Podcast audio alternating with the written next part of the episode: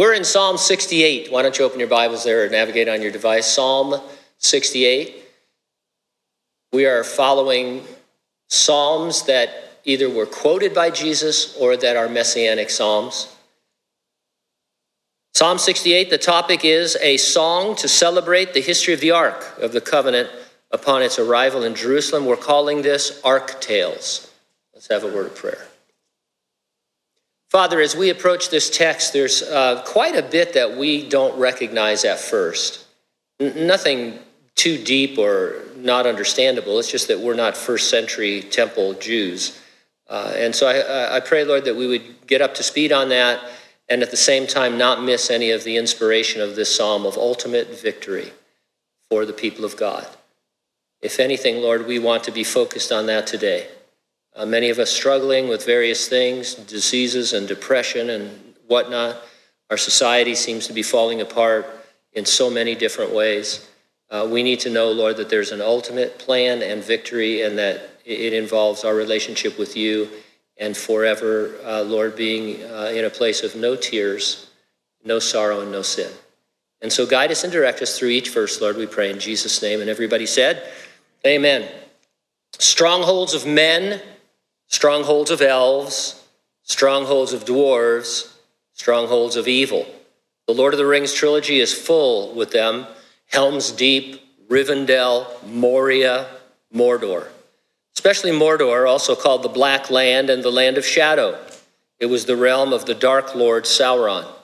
When Boromir heard that the plan was to take the One Ring to Mordor to destroy it in the fires in which it was forged, he uttered these terrifying words One does not simply walk into Mordor, its black gates are guarded by more than just orcs. There is an evil there that does not sleep, and the great eye is ever watchful. It's a barren wasteland riddled with fire and ash and dust. The very air you breathe is a poisonous fume. There is a stronghold of evil in Psalm 68. It's named twice in verse 15 and then once in verse 22. You see it, it's Bashan. Now, we don't immediately see it because we're not Hebrew and because we aren't up on supernatural Jewish geography. The Old Testament says that Bashan was controlled by two kings Sihon, and Og. Both were associated with the ancient giant clans, the Rephaim and the Anakim. Og, for example, slept in a bed that was made of iron, 13 feet long and 6 feet wide. That's bigger than some of your bedrooms. He was a big dude, as we would say today. One scholar writes this according to Jewish tradition, this region of Bashan was the location where the divine sons of God had descended from heaven, ultimately corrupting humankind via their offspring with human women, as reported in Genesis 6.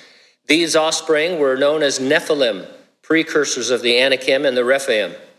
In Jewish theology, the spirits of these giants were demons. Any mention of Bashan would remind a Jew of Nephilim and of a demonic stronghold. What if I told you there was another stronghold in Psalm 68? Again, it isn't immediately obvious as a stronghold, but as we'll see, it's the Ark of the Covenant, where the presence of the Lord dwelt among his people in the tabernacle and then later the temple. With all that in mind, I'll organize my comments around two points. Number one, God's presence in Israel prevailed and will prevail against the enemy. And number two, God's presence in you prevails and will prevail against the enemy. Let's take a look at actually the majority of the psalm and the place of Israel and the ark. Now, the Ark of the Covenant, that amazing box, was in the Holy of Holies where God chose to dwell among Israel. And that is definitely what this psalm is about. Look at the fact in verse 7. Uh, it says, When you went out before your people, when you marched through the wilderness. That's a reference to the ark going before the Israelites as they were going through the wilderness and then on into the promised land. Many times the ark would accompany them into battle. You remember the ark going around Jericho several times. And so the ark was uh, something that went with them. Verses 24 and 25 make it clear that the song is about the ark. They have seen your procession, O God, the procession of my God, my King, into the sanctuary. The singers went before the players on instruments, followed after. Among them were the maidens playing timbrels. And so that is a summary of the bringing of the ark into Jerusalem and the celebration of it. William MacDonald comments this is Israel's national processional in which the journey of the Ark of the Covenant from Mount Sinai to Mount Zion is seen as symbolizing the march of God to ultimate victory through history. To the Jewish mind, the Ark rightly represented the presence of God. When the Ark moved, God moved. It is quite generally believed that this song was composed to celebrate one particular incident in the history of the Ark the return to Jerusalem after its inglorious capture by the Philistines and after its stay in the house of Obed Edom. This song tells of the ark's march through the wilderness into the promised land to Jerusalem, and then we'll see far beyond even that to God's ultimate triumph over evil. It begins with a six verse prelude. Verse 1 to the chief musician, a psalm of David, a song. Let God arise, let his enemies be scattered let those also who hate him flee before him. We don't recognize it, but this first verse gives us a clue that he's going to be talking about the movements of the ark. These are almost the exact words Moses used when the ark first started off from Mount Sinai in Numbers chapter 10. And so, again, first century, second temple period Jew, very familiar with the book of Deuteronomy, more so than us, probably had it memorized would recognize the opening line of this song as a reference to that historical period of time, and it would draw them in immediately to uh, the groundwork of this psalm.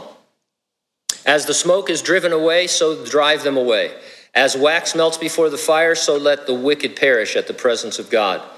Here, the power of God's ark is compared to wind and fire, while the enemies of God were like smoke and wax. And indeed, when Israel was walking with God, uh, nothing and no one could overcome them. Uh, what, one thing I like about this psalm uh, as well, this song, it avoids all the negative uh, aspects of Israel's wandering in the wilderness. Uh, they were a bunch of knuckleheads in reality, as we saw in the book of Exodus uh, and elsewhere. but God is just highlighting the actual march and the events getting the ark into Jerusalem. God providing for history despite man's failure uh, and moving his uh, plan of redemption forward. And so, verse 3 let the righteous be glad, let them rejoice before God. Yes, let them rejoice exceedingly. The righteous is just a name for believers. You could put the word believers there, but uh, the idea here is that you believe God and he declares you righteous. You're a believer because God has declared you righteous. He grants you a right standing with him, and that's because of what Jesus did on the cross. Second Corinthians, we read that he made him who knew no sin to be sin for us, that we might become the righteousness of God in him. And so on the cross, Jesus, who was only righteous, who had no sin, uh, exchanges that for our sin. He takes our sin upon him, gives us his righteousness. God the Father declares us righteous in a right standing with him in a way that cannot be revoked. A believer can therefore always be glad and rejoice and rejoice exceedingly, knowing they stand in righteousness and that heaven awaits after a relatively short time of trouble in this life. And so you may not think it's comforting, but it's meant to be. Anything you're going through at any time in your life, you can stand and say, I know this is difficult or even seemingly overwhelming, but I am declared righteous, and I will go to heaven.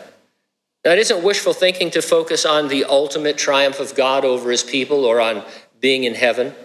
The Bible, I think, is one book you want to read the ending first. Uh, don't recommend that for most books or movies. You know, we have in our society now, everybody's always saying spoiler alert.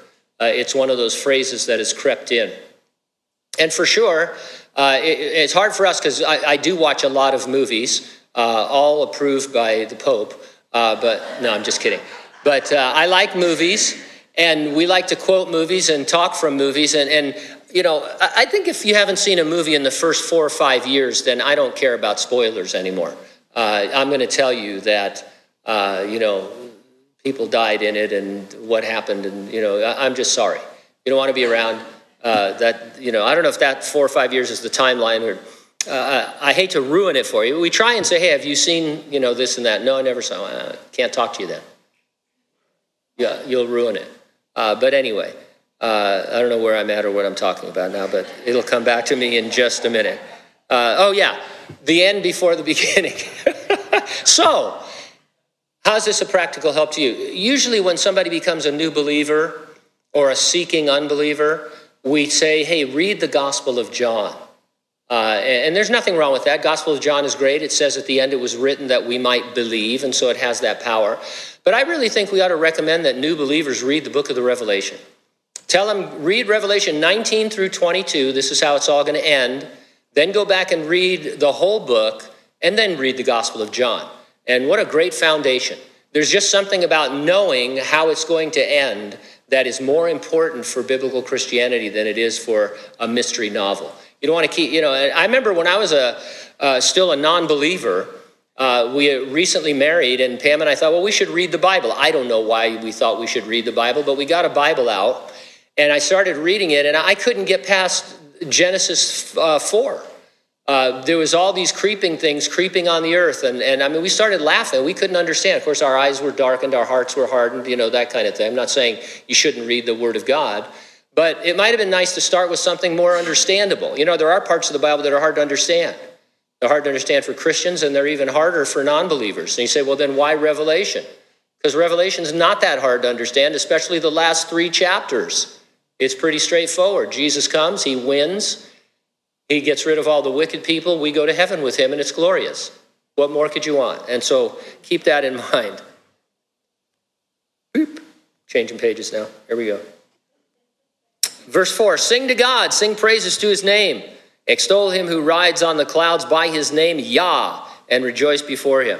God's Old Testament presence was a cloud by day during the Exodus, and so this is a reminder.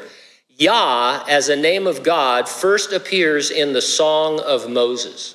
Now, again, we could waste a lot of time trying to discover why the, the writer here uses Yah instead of Yahweh or some other name of God. And we could go off on a tangent. I'm not saying that wouldn't be valuable at some point in a seminary.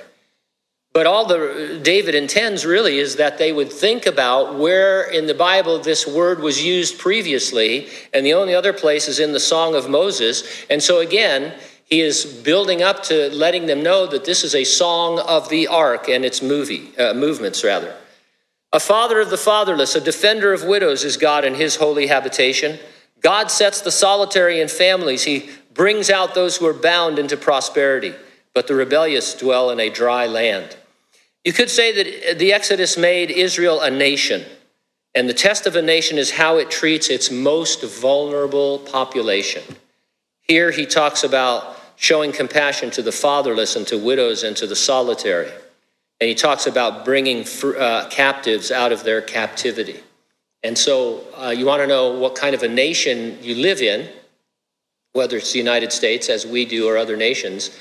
All you have to do is think how do we actually really treat the most vulnerable individuals in our society? And I don't have to tell you that we're murdering them before they're born. And so, uh, man, are we in trouble? Uh, we need to, you know, Christians, I mean, we've repented and I believe that there's probably women here who've had abortions before they were believers, maybe some after.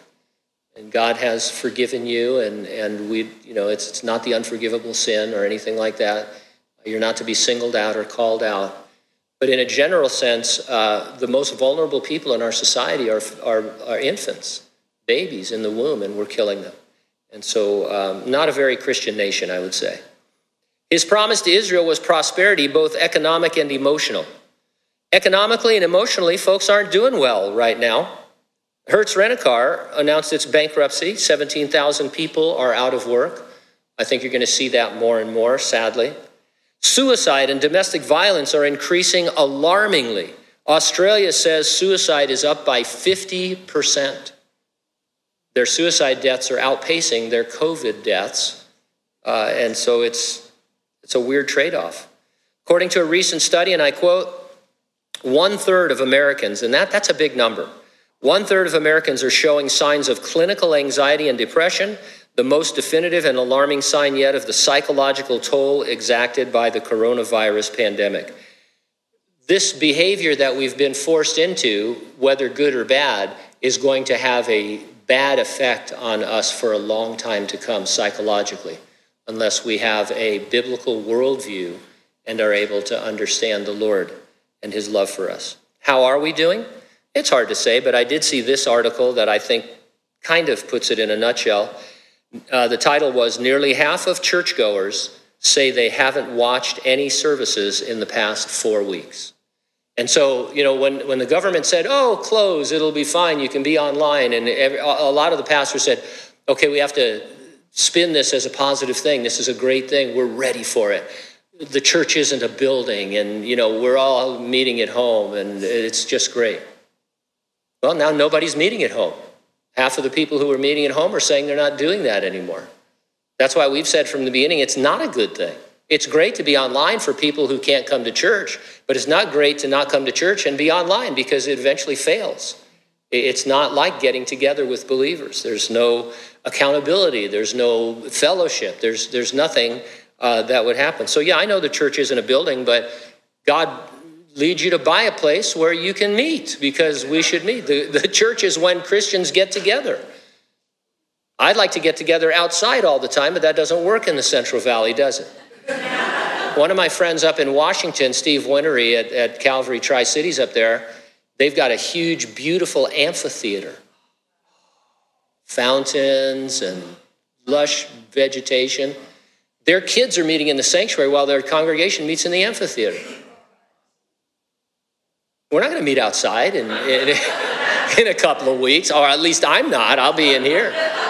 Now, we did put in some misters. It's going to be cooler out there, but it's mostly just to fool you into thinking it's, it's okay. But you know what I mean. Let me find myself again. Verse 7 Oh God, when you went out before your people, when you marched through the wilderness, Selah, the earth shook, the heavens also dropped rain at the presence of God. Sinai itself was moved at the presence of God, the God of Israel. God's creation responded to the march of the ark. God's dealings with Israel are not some localized belief system. They are cosmic, affecting all the universe and all mankind. They are momentous and magnificent. They are awesome and amazing. If I were to ask somebody, or they were to ask me, what is the main subject of the Bible, we would want to say Jesus Christ, and I think that would be accurate. But the nation of Israel is a huge subject in the Bible. It encompasses all the Old Testament, for example, and it continues on into the New. Uh, and so what happens in Israel is huge. Verses 9 through 14, the ark entered the promised land. Oh, God, you sent a plentiful rain whereby you confirmed your inheritance when it was weary. Your congregation dwelt in it. You, O God, provided from your goodness for the poor. The Lord gave the word. Great was the company of those who proclaimed it.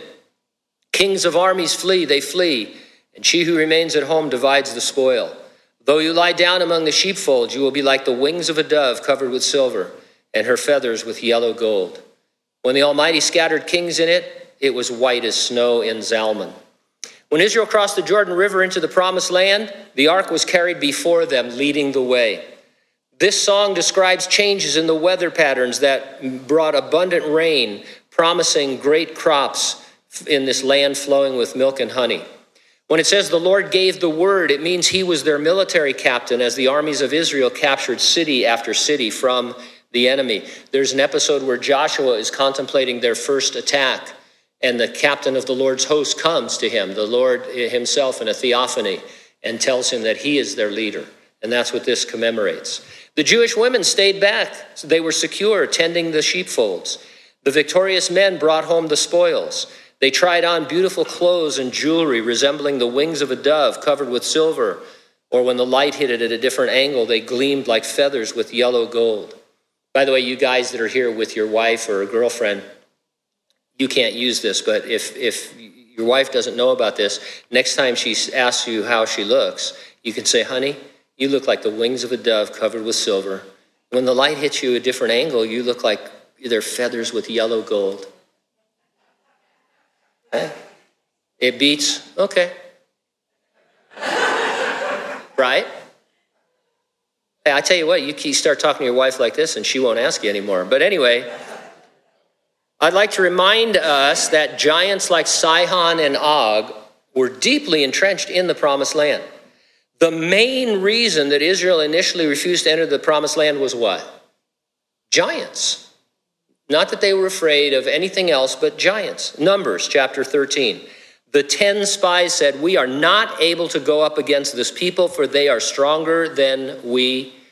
The land through which we have gone as spies is a land that devours its inhabitants. All the people we saw are men of great stature. There we saw giants, the descendants of Anak, and we were like grasshoppers in our own sight, so we were in their sight. And so, what we are learning, and I've mentioned this before, the presence of giants, Nephilim, the, the uh, you know, uh, predecessors, precursors were the Anakim. I, I forget what I was saying. The presence of the Nephilim in the promised land were a satanic strategy to thwart the coming of the ark into the promised land. And uh, it worked for that first generation. They were only a few days' journey from where they were into the promised land, but when they sent the spies in, the 10, not, Joshua and Caleb gave a good report. They said, ah, we can take them. But uh, the other 10 said, no, you don't understand. There are giants. There are men so big there that I look like a grasshopper compared to them. Men like Og, who were 11, 12 feet tall. And, and you know, uh, that is what was going on. And so we don't understand some of this stuff because we're not first century, second temple Jews. And we gloss over it as if it's not important, but it is the point. If you think I'm making too much of giants, it might be because we mostly make too little of them. There are more than 30 verses about the Nephilim or the Rephaim or the Anakim, and pun intended, they are huge in Jewish history. Bible commentators tend to downplay their role as if it's not that important, but that's because we're not in the context of the psalm like we should be. Now, the next several verses serve as an interlude as the psalm discusses victory over Bashan. Verse 15 A mountain of God is the mountain of Bashan, a mountain of many peaks is the mountain of Bashan. Now, wait a minute. If it is a mountain of God, how can Bashan be an evil stronghold? Well, this word translated God is the plural form of Elohim. It, it, it means that Bashan is a mountain of Elohims. You can verify that by consulting Strong's Concordance. You don't have to be a language scholar. It says right there in Strong's that it's the plural form of this word. The word Elohim is not a name for God, it describes a class of beings. All supernatural beings, God, archangels, cherubim, seraphim, the obedient angels, Satan, fallen angels, all are Elohims. And so all supernatural beings are Elohims, but no other supernatural being is God. So that's important. And so God is an Elohim, He's a supernatural being, but He is unique among those beings as the Almighty Triune God. And so that's a very important distinction because uh, we'll see later in the Psalms and elsewhere in the Bible, oftentimes this word Elohim is translated only as God, or Elohims is translated a different way altogether, and um, we don't get the true sense of what is being said. Bashan is said to be a mountain of many peaks. One of those peaks is Mount Hermon, one researcher wrote. In the apocryphal book of Enoch, Mount Hermon is the place where the Grigori, the watcher class of angels, descended to earth. They swore upon the mountain that they would take wives among the daughters of men and then return an act corresponding to the description of the Nephilim of Genesis 6, which speaks of sexual relations between the sons of God and the daughters of men. Ridding the earth of these Nephilim was one of God's purposes for flooding the world in the days of Noah. A global flood, disastrous. One of its main purposes was to kill these giants who had began to corrupt the human race. I know what you're thinking. Next, we'll see Gene on Ancient Aliens on television giving interviews. Being some crazy, but listen, this is all this is all grounded in the Bible. We did a series. It's on our podcast page uh, on the days of Noah, where we talk a lot about some of this stuff, and I, th- I think you'd enjoy it. Uh, it's easy listening and um, just very, very interesting. Verse 16 Why do you fume with envy, you mountains of many peaks? This is the mountain which God desires to dwell in. Yes, the Lord will dwell in it forever. Clearly, there is a conflict going on between God and the mountain area of Bashan. That conflict, we know, was resolved by the cross of Jesus. On the cross, Jesus triumphed over all the agents of evil once for all. Verse 17 the chariots of God are 20,000. Well, really, they're even thousands of thousands. The Lord is among them as in Sinai in the holy place. This is like a poetic rendering of the march of the ark into Jerusalem. Bashan looked on and could do nothing to stop the glory of the Lord from coming into the tabernacle and later the temple. You have ascended on high, you have led captivity captive, you have received gifts among men, even from the rebellious, that the Lord God might dwell there. Despite the best efforts of Bashan and the rebellion of the Jews themselves, as I said, God by his providence was accomplishing his plan to redeem mankind and creation. And so God, you might say, interferes with or oversees history so that he can keep certain things on track. And so when, when Israel was walking with him straight to the promised land, everything would have been great, but enemies came along and they got Israel off course, uh, not, not because of their strength, but because of Israel's weakness and their rebellion. Nevertheless, God got them to the promised land and got them to Jerusalem and preserved them until this day. Uh, he is the God of providence. The ark's arrival in the city of God was a huge moment in the furtherance of the plan to redeem humanity and all creation. You might recognize that the Apostle Paul applies this verse to Jesus in his letter to the church at Ephesus, and that's what makes this a messianic psalm. The Lord Jesus ascended into heaven. He's seated there in glory and power. It was another great victory brought to pass by the providence of Almighty God. Verse 19 Blessed be the Lord who daily loads us with benefits, the God of our salvation. Benefits is not in the original. It reads that the Lord daily burdens us. If you were here last week, we saw this idea of being burdened in Psalm 55. It means that God sustains us in what he gives us to carry. Salvation is only the beginning of his work in us. He saves us, and then we are on a path towards ultimate salvation when we're glorified. In the meantime, we are being sanctified as He gives us a life to live, uh, burdens which are not bad necessarily. We think of burden in a bad way, but a burden in sense of our lot in life. And God says, no matter what it is, no matter whether it seems a burden or a blessing, He will sustain us in it. Our God is the God of salvation, and to God the Lord belong escapes from death. There is no other way to be saved but to believe the God of the Bible. In him alone can a person escape from the penalty of sin, which is death, and that means eternal conscious suffering in the lake of fire. But God will wound the head of his enemies, the hairy scalp of the one who still goes on in his trespasses. The Lord said, I will bring back from Bashan, I will bring them back from the depths of the sea, that your foot may crush them in blood, and the tongues of your dogs may have their portion from your enemies. This is a song, it's poetry. This is a picturesque description of God's final dealings with supernatural evil doers. God will bring them back from Bashan and deal with them. Uh, they have seen your procession, O God, the procession of my God, my King, into the sanctuary. And so now David comes back to the event at hand, the arrival of the ark in Jerusalem for the first time. The singers went before, the players on instruments followed after. Among them were the maidens playing timbrels. Bless God in the congregations, the Lord from the fountain of Israel. There's little Benjamin, their leader, the princes of Judah and their company, the princes of Zebulun and the princes of Naphtali. Your God has commanded your strength. Strengthen, O God, what you have done for us. I look at this, and it, it, in modern terms, it looks like you're flipping through pictures of the event. Uh, it, the event took place, and then you say, Hey, let me see your pictures. Oh, look, there's little Benjamin.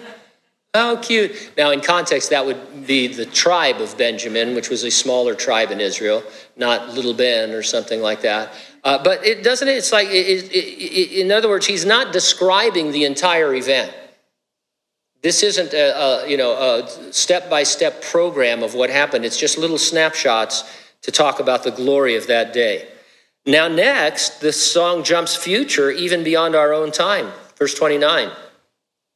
Because of your temple at Jerusalem, kings will bring presents to you. This is a future temple, what we call the millennial temple. It's going to exist in Jerusalem after the second coming of Jesus to the earth to establish the kingdom of God on the earth for a thousand years. Verse 30 Rebuke the beasts of the reeds, the herd of bulls with calves of the peoples, till everyone submits himself with pieces of silver. Scatter the peoples who delight in war. This, I believe, is a look at the second coming.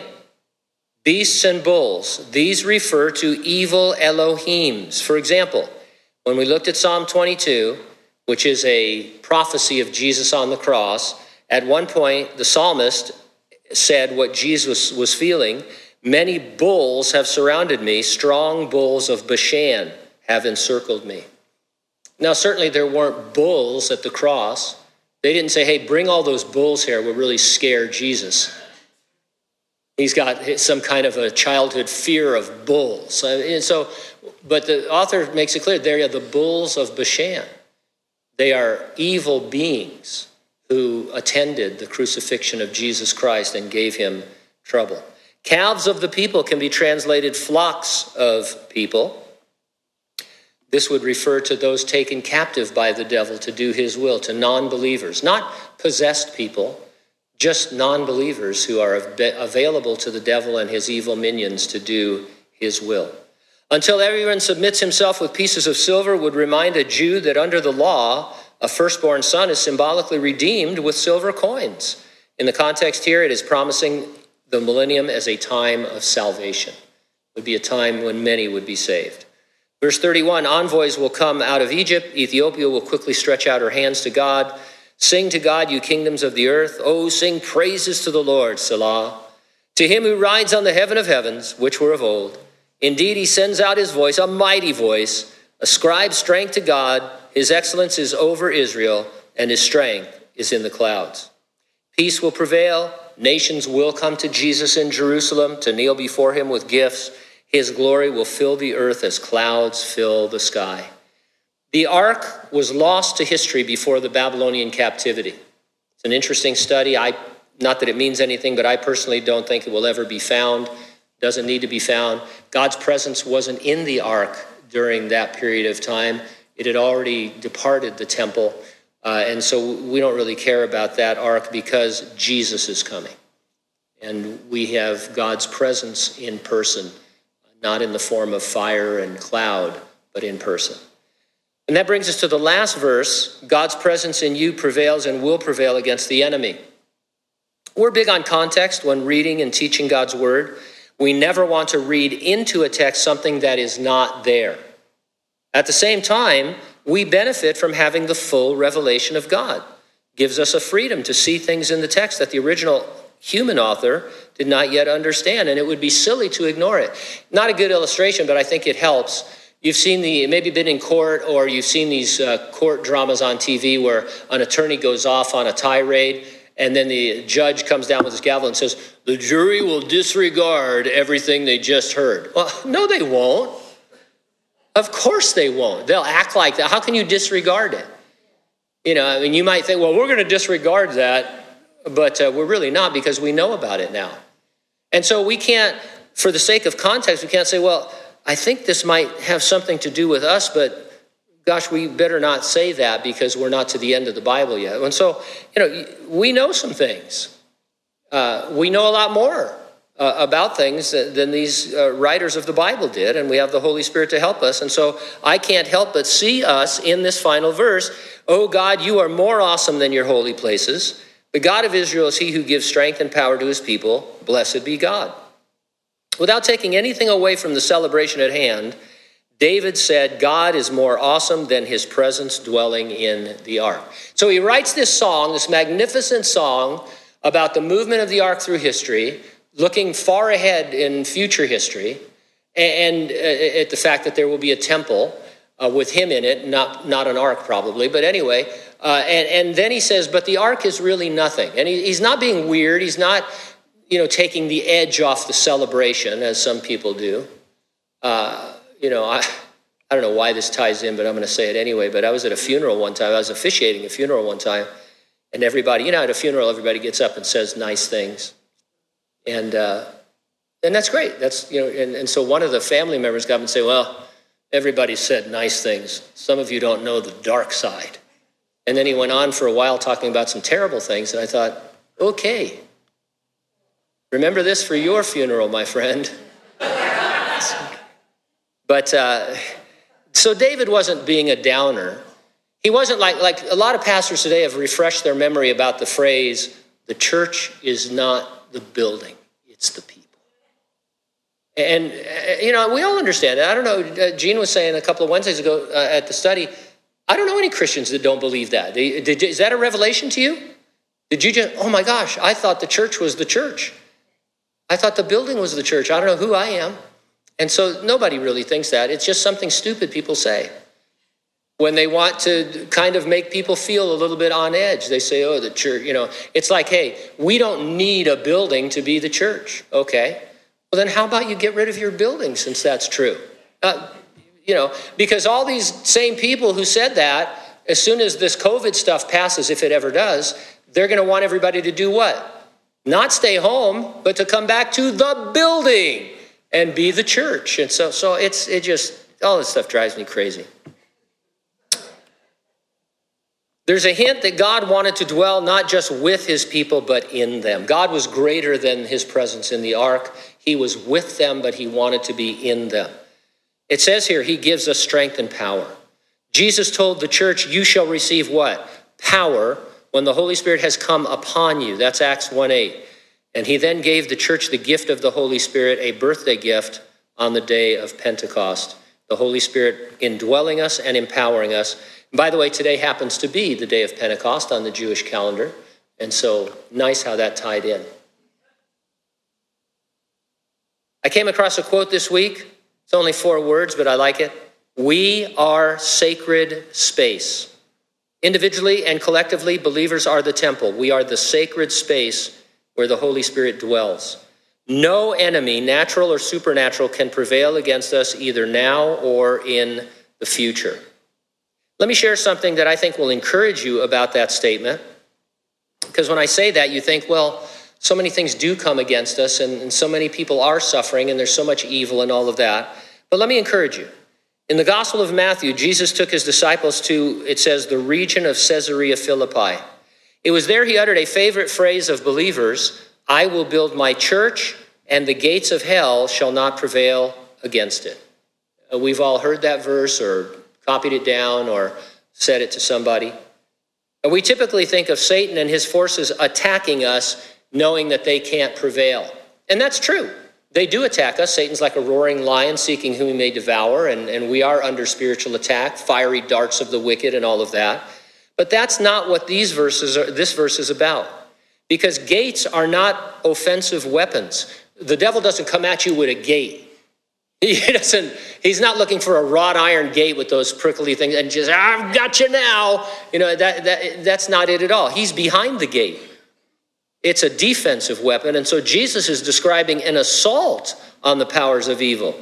He was saying he was going to triumph over evil, and because of it, we too would prevail. He was declaring on that spot that his mission would succeed and he would break the hold of evil forever. And here's a kicker Caesarea Philippi, where he took his disciples, was located at the base of Mount Hermon in this region of Bashan. And his disciples would have known that they were in the shadow of evil. It'd be like being outside the gates of Mordor and making a declaration that, hey, we have already, we're, we're going to win and we've already won. And what an amazing thing when we know geography and history as we should. At the cross, Jesus, and I quote, disarmed principalities and powers. He made a public spectacle of them, triumphing over them in it in his death on the cross, at what might be called the weakest moment of his human life, he defeated all the powers of darkness once and for all. And that defeat will turn into ultimate victory in his second coming. The ultimate end of evil you can read about in the Revelation, as I said. Meantime, we prevail in the church age the way Jesus prevailed when he was on the earth. And how was that? In humility, in lowness, in uh, seeking what's best for others, in forgiveness, in all of the things that, that Jesus modeled for us. His offensive against the gates of hell that tore down those gates and destroyed the powers of evil was him being silent before Pilate, going to the cross as a lamb led to the slaughter, and letting the, his life uh, be uh, bled out for others. And, and that's how we prevail. I'd rather tell you we prevail by rebuking the devil and having perfect health and amazing wealth. But that's not the age in which we live. We live in an age of grace where we pray and the Lord says, My grace will sustain you. My power is made perfect. It is revealed in your weakness. As the, the best example I can think of is many times in uh, Christian history, whereas they were marching martyrs to be killed for their faith in Jesus Christ, the soldiers would lay down their weapons and join them as martyrs for Jesus Christ. Because there was something so powerful about what was happening in the lives of these people. They defied governors and governments and kings. They stood alone against all the darkness of the universe and declared that Jesus Christ was Lord. Some of them you couldn't even kill right away. They tried to burn them, they boiled them in oil, and they just wouldn't die. But the Lord was glorified and will be. He's coming, it's imminent. In the meantime, we have a job to do, and that is to reveal Him to others.